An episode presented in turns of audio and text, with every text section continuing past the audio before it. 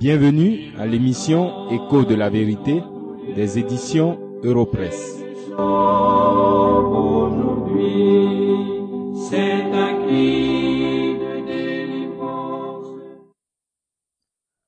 L'étude de ce jour est la quatrième et la dernière de la première série d'études que nous faisons dans Genèse chapitre douze. Ces versets parlent de l'appel d'Abraham par l'Éternel. Dans la première série d'études, nous répondons à la question « Qui est le Dieu d'Abraham ?» La question est de très grande importance parce que tous les hommes adorent. Certains se défendront peut-être en disant qu'ils n'adorent pas, puisqu'ils ne croient pas qu'il existe même un Dieu. Ils ont tort et ils se trompent, parce que ce qui les sépare de Dieu est en réalité ce qu'ils adorent. Vous êtes donc d'accord avec moi que tous les hommes adorent, mais à quoi vous sert-il d'adorer si ce que vous adorez n'est qu'une idole, c'est-à-dire le produit de l'imagination des hommes? Dans ce cas, non seulement vous êtes perdu aujourd'hui, parce que vous n'êtes pas dans la vérité, mais votre fin sera la déception, la confusion, mais surtout une condamnation certaine. Ainsi donc, pendant qu'il est encore temps, vous devez chercher à connaître l'Éternel, le Dieu d'Abraham, et fléchir les genoux devant lui pour n'adorer que lui seul. Le texte des Écritures que je regarde, c'est Genèse chapitre douze, versets un à huit. Suivez la lecture que je fais de ces paroles. L'Éternel dit à Abraham, « Va-t'en de ton pays, de ta patrie, et de la maison de ton père, dans le pays que je te montrerai.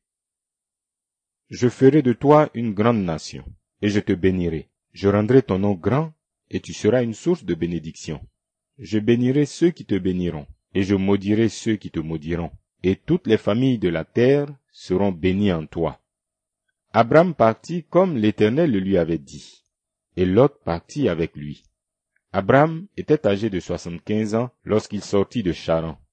Abraham prit Saraï, sa femme, et Lot, fils de son frère, avec tous les biens qu'ils possédaient et les serviteurs qu'ils avaient acquis à Charan. Ils partirent pour aller dans le pays de Canaan, et ils arrivèrent au pays de Canaan.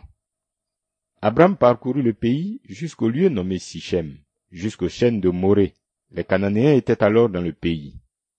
L'Éternel apparut à Abraham et dit, « Je donnerai ce pays à ta postérité. » Et Abraham bâtit là un autel à l'Éternel qui lui était apparu. Il se transporta de là vers la montagne, à l'orient de Bethel, et il dressa ses tentes, ayant Bethel à l'occident et Aï à l'orient. Il bâtit encore là un autel à l'Éternel, et il invoqua le nom de l'Éternel. Dans la joie, au milieu de ton peuple, ma bouche proclame ta louange. Tu es Dieu, et je t'appartiens. Adorons le Seigneur, son éclat et sa beauté, tout en lui est lumière et bonté. Adorons le Seigneur, son éclat et sa beauté, tout en lui est lumière et bonté. Le Dieu d'Abraham, qui est-il? De ces versets, nous relèverons deux réponses. L'Éternel est le Dieu de l'espérance et ensuite le Dieu de gloire. Premièrement, le Dieu d'Abraham est le Dieu de l'espérance. Dans le verset sept que nous avons lu, il déclare à Abraham, « Je donnerai ce pays à ta postérité. » L'Éternel ne donne pas à Abraham un espoir vague et imprécis, qui n'a aucun fondement objectif. La promesse de l'Éternel est simple, claire, précise et certaine. Elle ne comporte aucune condition, ni aucun peut-être. Sa réalisation est assurée parce qu'il s'agit d'une parole de l'Éternel, le Dieu qui ne change pas et qui ne peut mentir. L'Éternel déclare à Abraham qu'il ne l'oubliera jamais. Il lui garantit un avenir, un héritage, une descendance.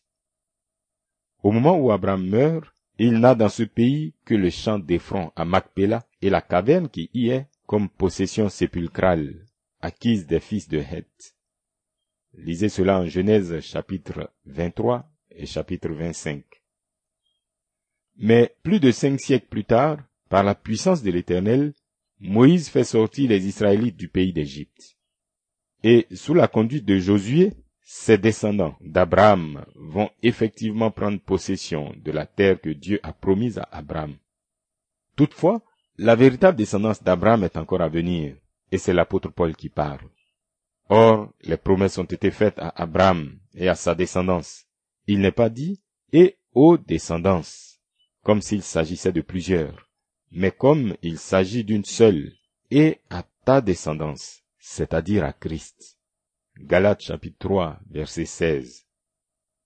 L'apôtre Jean ajoute dans le verset le plus connu de la Bible, Jean trois seize, « Dieu a tant aimé le monde qu'il a donné son Fils unique, afin que quiconque croit en lui ne périsse point, mais qu'il ait la vie éternelle. » L'expression « quiconque » veut simplement dire « celui qui » ou « toute personne qui ».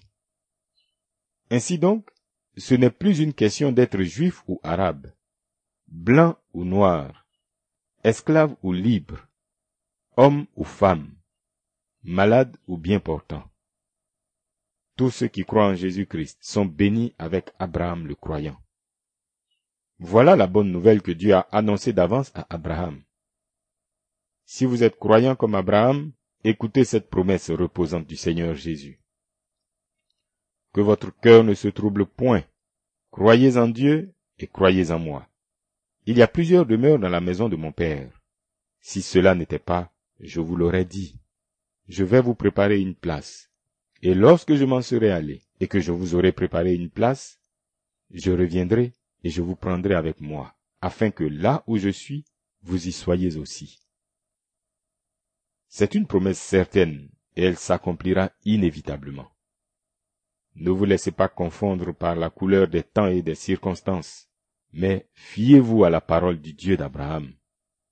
Je sais à quel bon maître j'ai remis mon destin, et pourquoi je puis être tranquille pour demain. Dieu règne sur la terre, il règne dans les cieux. Il est profond mystère, et mon Père est mon Dieu. Le Dieu d'Abraham, qui est-il? La deuxième réponse que j'ai annoncée est la suivante. Le Dieu d'Abraham est le Dieu de gloire.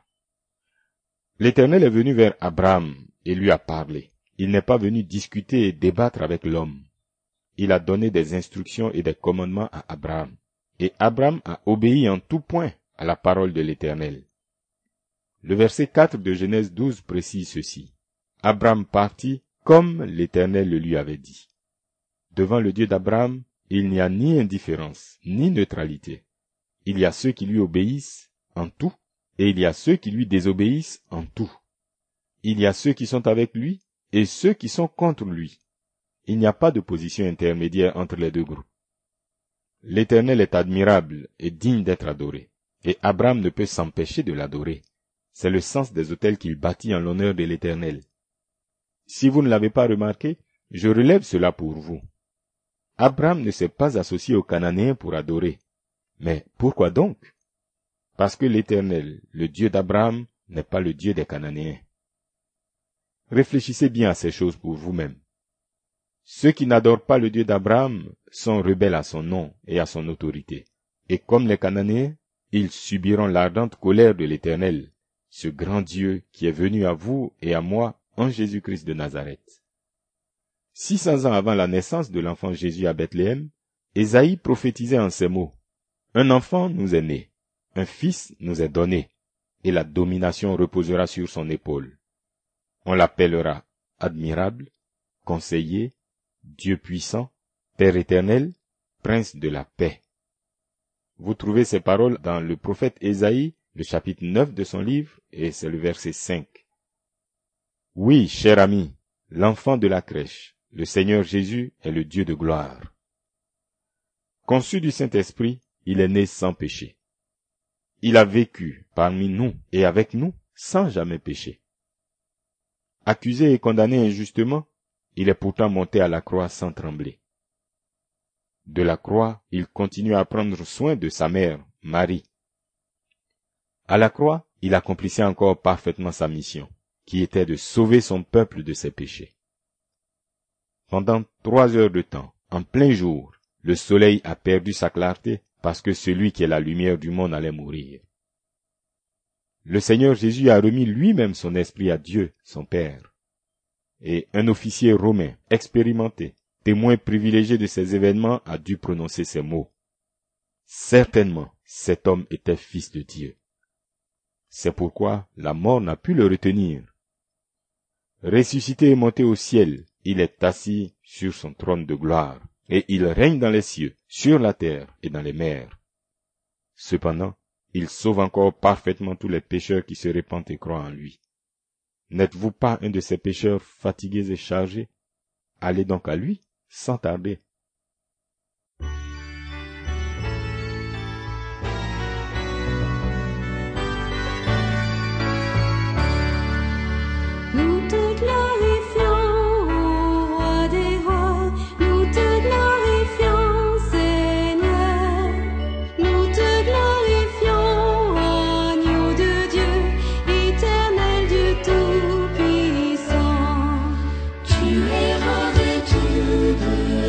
Just